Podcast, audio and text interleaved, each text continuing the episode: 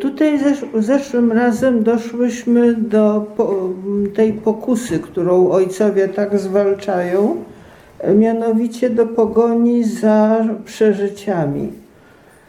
Ta pokusa była ojcom dobrze znana, nie jeden jej rzeczywiście uległ, aż do prób cudotwórstwa.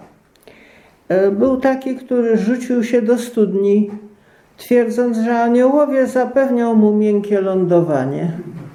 Obowiązek mają, prawda? Inaczej nie czytali chyba psalmów.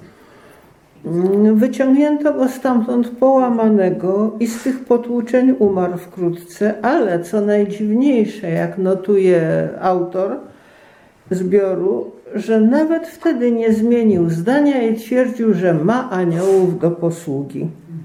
Można sobie wmówić nawet coś takiego. Tę historyjkę oczywiście zanotowano bezimiennie, jak zwykle w wypadkach, kiedy rzecz była mało budująca. Z tej racji właśnie wielcy ojcowie i nauczyciele, nawet jeśli rzeczywiście otrzymali od Boga dar czynienia cudów, starali się z niego nie korzystać, a nawet modlili się o jego cofnięcie, wiedząc, że bez cudotwórstwa, bez widzeń, bez ekstaz można się zbawić, ale spychał w sercu to już trudniej. Opowiadano o pewnym starcu, że diabeł pokazał mu się w postaci Chrystusa, świetliście, jeszcze się nawet przedstawił, że jest Chrystusem, a starzec zamknął oczy. Diabeł pyta, dlaczego oczy zamykasz, przecież jestem Chrystus. A starzec na to, ja nie chcę Chrystusa oglądać na ziemi, a dopiero w niebie. No i diabeł zniknął, co miał robić. Starzec rozpoznał więc pokusę, która usiłuje wykorzystać przez spaczenie, przez pychę i jakąś taką właśnie ciep ciepełko takie uczuciowe, to, co w człowieku jest najwznioślejsze, tęsknotę do Boga. Pokusą tych, których ojcowie określali jako doskonałych, to znaczy już w życiu monastycznym wyćwiczonych, jest właśnie zachwyt nad własną doskonałością i przekonanie, że ona zasługuje na nagrodę i to już tutaj. I to właśnie jest ten najgłębszy upadek. Oczywiście przekonanie o własnych cnotach może się zjawić i na początku drogi, tylko że tam to zwykle nasi bliźni szybko nam je korygują, na szczęście. Yy, tak pouczył pewnego brata jego mistrz duchowy w ślicznej opowieści. Brat zapytał starca, co mam robić, bo szarpie mnie pokusa próżnej chwały. W kontekście ma się już czym chwalić, prawda? A starzec na to i słusznie, bo przecież to ty stworzyłeś niebo i ziemię. Brat, słysząc to, no, doznał skruchy, padł mu do nóg i zawołał, wybacz mi, przecież nic takiego nie zrobiłem. Starzec odrzekł, jeżeli ten, który je stworzył, przyszedł do nas w pokorze, to ty, który jesteś tylko błotem, z czego się pysznisz? Gdzie twoje dzieła, nieszczęśniku? Nie twoje pojęcia o sobie, ale twoje dzieła. Niemniej, według ojców błędem jest mniemać, że z biegiem czasu coraz mniej nam grozi przeszkód i trudności w modlitwie. I kiedy się już w niej dobrze wyćwiczymy, to niejako automatycznie będziemy wpadać w ekstazę.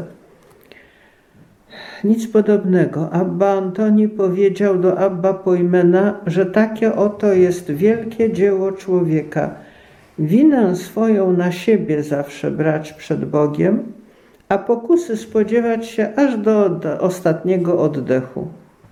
Ten sam Antoni bywał zresztą czasem taką perspektywą przerażony. Powiedział kiedyś, zobaczyłem wszystkie sidła nieprzyjaciela rozpostarte na ziemi, jęknąłem więc i powiedziałem, a któż się im wymknie? I usłyszałem głos mówiący do mnie, pokora. Aż wreszcie odkrył w takiej sytuacji głęboki i radosny sens. Ten sam powiedział, nikt nie może wejść do Królestwa Niebieskiego niewypróbowany. Zabierz pokusy, rzecze, a nikt nie będzie zbawiony.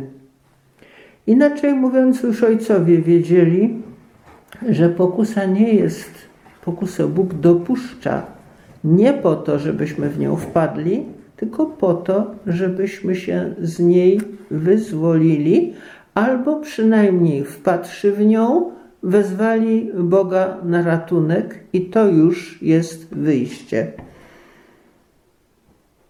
To chyba Jean Vanier mówi tak ślicznie, że za każdą pokusą stoi Chrystus i prosi, żeby Go wybrać jeszcze raz. Więc to były według ojców dwa pierwsze warunki dobrej modlitwy. Pokora i poprawne rozumienie tego, czym modlitwa jest. Istnieje jeszcze trzeci, bardzo ważny warunek. Zgodność modlitwy z życiem. Mówił Abba Mojżesz, jeśli postępowanie nie zgadza się z modlitwą, na próżno trudzi się taki człowiek. Abba Nil wyjaśnia to w serii krótkich zdań. Cokolwiek z zemsty uczynisz bratu, który cię skrzywdził, to wszystko stanie się dla ciebie przeszkodą w czasie modlitwy. Powiedział także, modlitwa jest dzieckiem łagodności i opanowania. Powiedział także, sprzedaj to, co posiadasz i rozdaj ubogim, a wziąwszy swój krzyż, zaprzyj się samego siebie, abyś mógł się modlić bez przeszkody. Inaczej mówiąc, to wszystko, co usiłujemy zatrzymać dla siebie, wyłącznie z naszymi zasługami, jest przeszkodą w czasie modlitwy. Powiedział także, cokolwiek zniesiesz cierpliwie jako mądry, to ci przyniesie owoc w czasie modlitwy. I także, jeśli chcesz się modlić jak należy, nie chowaj w duszy smutku, inaczej biegniesz na próżno. Pewnie człowiek się strasznie stara, chciałby się modlić, prawda? Ale jeszcze troszeczkę, jeszcze troszeczkę, bo jeszcze musi się zastanowić nad wadami bliźniego. To jest taki wciągający temat. No i klops. Powiedział także, nie pragnij, aby twoje sprawy tak się potoczyły, jak tobie wydaje się dobrze, ale tak, jak się podoba Bogu. A wtedy będziesz spokojny i wdzięczny na modlitwie. Jak nie jest spokojny i wdzięczny, to ta modlitwa bardzo źle mu wychodzi. Może się stać oczywiście krzykiem o ratunek i wtedy ma wielką wartość, ale żeby krzyczeć o ratunek, to trzeba sobie uświadomić, że się jest w tym wypadku jakimś winowajcą. A człowiek, który cały czas tylko wylicza winy innych, nie krzyczy o ratunek. A więc do modlitwy przygotowuje życie, a w nim przede wszystkim cierpliwość, przebaczenie, wolność od przywiązań i poddanie się woli Bożej. No ale jak konkretnie wyglądała modlitwa ojców pustyni? Była oczywiście zróżnicowana. Trochę zależało od indywidualnych zdolności. Czytamy o takim nowicjuszu, którego nauczono psalmu pierwszego. Był oczywiście analfabetą jak większość, więc uczył się wszystkiego na pamięć. I jak tego pierwszego psalmu się nauczył, to powiedział dosyć, to mi na razie wystarczy. Po czym odmawiał ten psalm przez cały rok, zastanawiając się nad jego treścią, a po roku przyszedł po następny. Normalnie jednak uczono się na pamięć całego psałterza, odmawiając część w stałych godzinach modlitwy, resztę przy pracy. Z tego odmawiania wersetów psalmów przy pracy urosła modlitwa jednego wersetu, jednego wezwania, dzisiaj zwana modlitwą imienia Jezusa. Była także modlitwa prywatna, wewnętrzna, jej treści oczywiście nie znamy. I musiała być oczywiście inna u każdego w miarę zdolności i potrzeb. Z tym wiadomo, że wiadomo na przykład, że Arseniusz w sobotę wieczorem stawał do modlitwy zwrócony twarzą jak? Do wschodu. Słońce zachodziło mu za plecami, więc widział swój cień na ziemi i stał tam tak długo, aż mu słońce zaświeciło w twarz. Czyli dokładnie przez całą noc. Ale Arseniusz, no cóż, on mawiał, że pół życia zmarnował w świecie, więc teraz drugą połową musi to Bogu wynagrodzić. Tak jak on się obywał bez snu, to, to mało kto by potrafił. Jest jeszcze jedna rzecz. Ojcowie bardzo rozróżniają między ascezą prawdziwą i pozorną. Chodzi mi tu o ascezę fizyczną. Ojcowie kładli na nią wielki nacisk i miała kilka funkcji. Pierwsza funkcja ascezy, jakiejkolwiek ascezy, jest kultowa. To jest najważniejsze. Już w Starym Testamencie post był sposobem zamanifestowania swojej świadomości, że się zależy od Boga i że się nie polega na własnych siłach i własnej sprawiedliwości. Jeżeli zamiast zjeść ubitego barana spalano jego mięso w ofierze całopalnej, to nie było to oczywiście karmienie Boga. Gdybym był głodny, nie mówiłbym ci o tym. Ale to było zaznaczenie, że człowiek woli nie dojeść, niż zapomnieć o czci należnej Panu. Tę samą funkcję ma podejmowanie wszelkich trudności, niedospania, niewygody. Chodzi o uczczenie Pana przez jakąś ofiarę, jakieś wyrzeczenie, możliwie realne. Więc to jest funkcja kultowa ascezy. Druga funkcja jest etyczna. Człowiek ćwiczy się w wyrzeczeniu po to, żeby opanować swoje instynkty, opanować odruchy, pragnienia. Proszę sióstr, przecież nikt nie będzie uważał, że można się nauczyć na przykład szyć albo choćby tylko smażyć jajka z samej tylko teorii, bez praktyki. I tak samo nonsensem jest myśleć, że bez ćwiczenia się w wyrzeczeniu, w panowaniu nad sobą, w opanowywaniu swoich chęci, odruchów itd. moglibyśmy w chwili, kiedy nadejdzie jakaś wielka i ważna konieczność, zrobić to, właśnie podjąć właściwą decyzję i odrzec się czegoś wygodnego i przyjemnego, żeby ratować coś lub kogoś ważnego. Tego się bez jakiejś wprawy nie zrobi. Mielibyśmy w takim wypadku przeciw sobie wszystkie nasze dotychczasowe przyzwyczajenia i to one zwyciężą, a nie nasza słaba, niećwiczona wola. Trening woli nie musi koniecznie boleć, ale musi kosztować wysiłek i musi uczyć wytrwałości. O pewnym starcu opowiadano, że kiedyś przyszła mu wielka ochota zjeść słodką figę. Więc wziął figę, zawiesił sobie przed oczami i nie, nie ulegając temu pragnieniu, umartwiał się dlatego, że w ogóle pożądał. I wreszcie jest trzecia funkcja, to jest funkcja pokutna. Człowiek świadomy swoich win dobrowolnie bierze na siebie trudności, niewygody, ból, aby ponieść karę, która mu się należy. Otóż wszystkie te trzy motywacje, to jest kultową, etyczną i pokutną, widzimy od początku w życiu monastycznym, ale w rozmaitych konfiguracjach, zależnie od okoliczności. Najlepiej to stwierdza lapidarne stwierdzenie Abba, streszcza, przepraszam, Abba Jana Karła.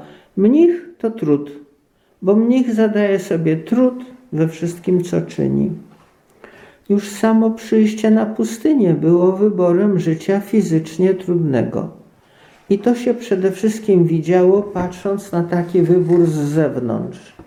Czyli albo wówczas z tak zwanego świata, albo dzisiaj z perspektywy historii. Kamienisto, gorąco, ale w nocy bardzo zimno. Ziemia nie do, nie do uprawy, do wody całe mile, a i to niesmaczna albo niezdrowa. W dodatku mnisi nie usiłowali tych okolic zasiedlić i uprawić, jak nieraz wygnańcy zasiedlają i po dłuższym czasie doprowadzają do stanu uprawności dotychczasowe nieużytki. Mnisi przychodzili na pustynię właśnie po to, żeby żyć w złych warunkach, a nie żeby zmienić je na lepsze. Ostatecznie można by jeszcze to wytłumaczyć. No, szukają odosobnienia, bo szukają niezmąconej modlitwy. Więc oczywiście starają się, żeby to odosobnienie było trwałe. A dopóki pustynia pozostaje pustynią, będą tu oczywiście przychodzić pielgrzymi, żeby się z nimi pomodlić, i ciekawscy, żeby się na nich pogapić. Ale jak przyjdą, tak odejdą, a żadne ludne i gwarne miasto wokół chatek pustelniczych nie wyrośnie. Co jednak trudniejsze było do wytłumaczenia, to fakt, że jeszcze i wewnątrz tak trudnych warunków życia pustelnicy szukają dalszych utrudnień. Jedzą i śpią mniej niż by mogli, pracują im dłużej, tym lepiej. Nieraz jeszcze wymyślają sobie jakieś dodatkowe utrudnienia. O, to w Egipcie raczej nie. Egipscy pustelnicy mieli bardzo dużo rozsądku, natomiast w Syrii tam wyobraźnia poszła dalekimi torami. Oni tam na przykład nosili ciężkie łańcuchy, przykuwali się do skał i tak dalej. To poszukiwanie możliwości złożenia z siebie ofiary miało takie cele, jak już wymieniliśmy, kultowe, etyczne i pokutne. Ba, kiedy cała bieda w tym, że w praktyce zdarzał się jeszcze cel czwarty. Chęć osiągnięcia czegoś niezwykłego, chęć wyczynowej, popisowej ascezy. I to się mogło źle skończyć, bo prowadziło do pychy, jeśli ktoś z takich wyczynów zasłynął.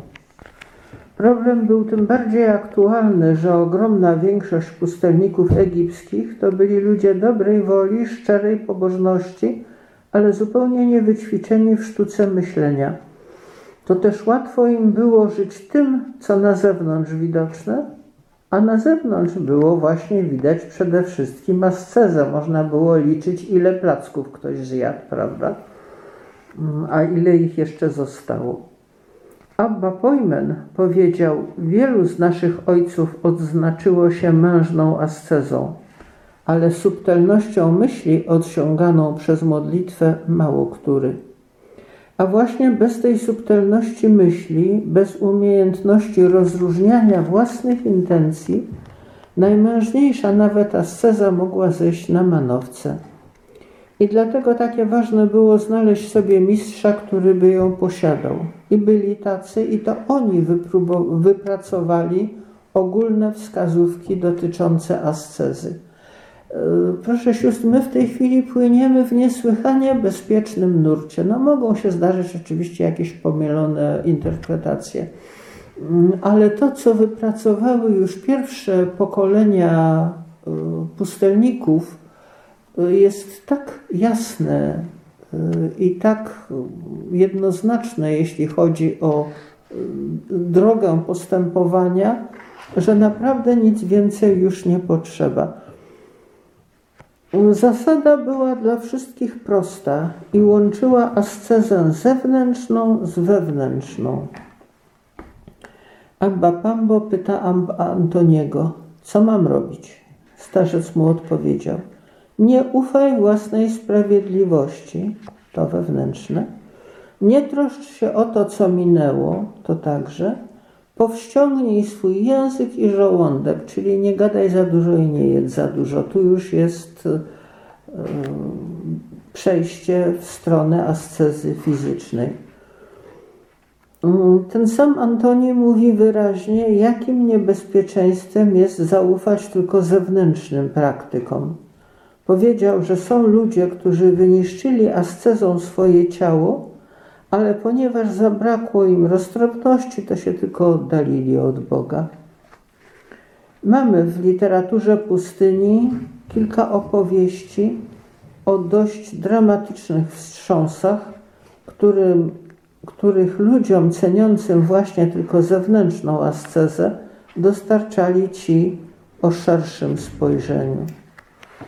Oczywiście, jeżeli się nie ma dość rozumu, żeby wiedzieć, że zasług cudzych nie mamy jak podliczać, nie mamy miary, nie mamy podziałki, skąd można wiedzieć, czy to, co jest dla jakiegoś człowieka trudne, jest trudne także dla drugiego? On może być sąsiadem, może mieszkać w ob obok w celi, nawet mogą mieszkać dwaj w jednej celi, a dla każdego z nich problem i trudność jest inna, łatwość jest także inna. Więc tego się nie da wymierzyć. Odkrycie indywidualnej miary nie jest rzeczą łatwą, a w dodatku ta miara może zmieniać się w ciągu jednego życia. Najpierw rosnąć w miarę nabierania wprawy, potem maleć w miarę starzenia się człowieka. Dosyteusz, uczeń świętego Doroteusza, któremu jego mistrz, wówczas początkujący, nie zdołał znaleźć właściwej miary postu, dopościł się do gruźlicy, na którą też i umarł. Ale i w naszych czasach takie przypadki się zdarzają, tyle że gruźlica bywa uleczalna. Znam współczesny przypadek, ta osoba żyje do dzisiaj, która przez długie lata postu rozregulowała sobie tak system trawienny, że on już nie działa. I teraz całe konsylium lekarzy skacze nad tym, żeby ją jakoś przy życiu trzymać. To zresztą jest też nie nowość, bo Makary Aleksandryjczyk, wielki postnik, urządził w ten sposób swojego ucznia, nikogo innego, tylko wielkiego Ewagriusza. Problem więc był i jest, i w każdym razie wiadomo, że rozwiązań potrzeba indywidualnych. Dlatego święty Benedykt tak ostrożnie traktuje miarę pokarmu i zostawia pole do wszelkiego rodzaju odejść od tej normy w razie potrzeby i w razie powołania. Na pustyni te miary były bardzo różne. Byli tacy, którzy jadali tylko co kilka dni, ale do sytości. Albo właśnie nawet i wtedy nie do sytości. Walka o opanowanie swojego żołądka była wtedy nieustanna, ale nie było się czym przechwalać, bo to każdy potrafił. Zresztą nie jeden od dzieciństwa żył w takich warunkach, że się w życiu nigdy nie najadł. Proszę sióstr, jest taka śliczna historyjka o księdzu w naszych czasach już. W Afryce biały ksiądz potrzebował koniecznie, żeby mu paru ludzi się znalazło do jakiejś roboty, gotów był ją opłacić. Niemalże złote góry obiecywał, chodząc po rynku, gdzie leżała cała masa murzynów i sobie spali, albo w każdym razie odpoczywali. Nic, żaden się nie chciał nająć za żadne pieniądze. Wreszcie któryś powiada mu: odwal się pan, ja już dzisiaj jadłem. Wystarczyło mu, prawda? Więc miara dla tego człowieka raz zjeść dziennie było zupełnie wystarczającą miarą. Nasza europejska miara, z racji tak wymagań klimatu, jak i o wiele większego od pokoleń już dobrobytu, jest inna. Ale warto pamiętać o względności tych miar. Najważniejszym aspektem całej tej sprawy ascezy, trudu zadawanego sobie, jest intencja.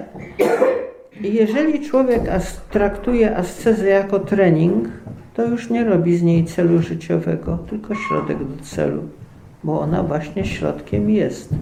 Czasem bardziej potrzebnym, czasem mniej. Bóg nam to przez naszych mistrzów duchowych i przez przełożonych ustali.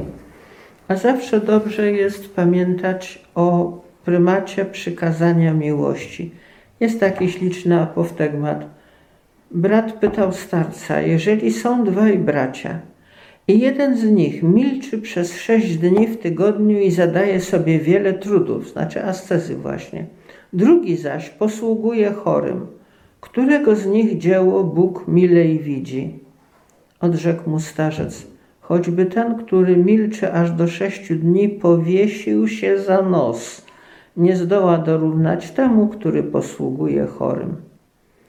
Więc ojcowie mieli świadomość, że asceza także powinna płynąć z miłości i powinna być dostosowana do tego kształtu miłości, który nasze indywidualne powołanie kazało nam pełnić.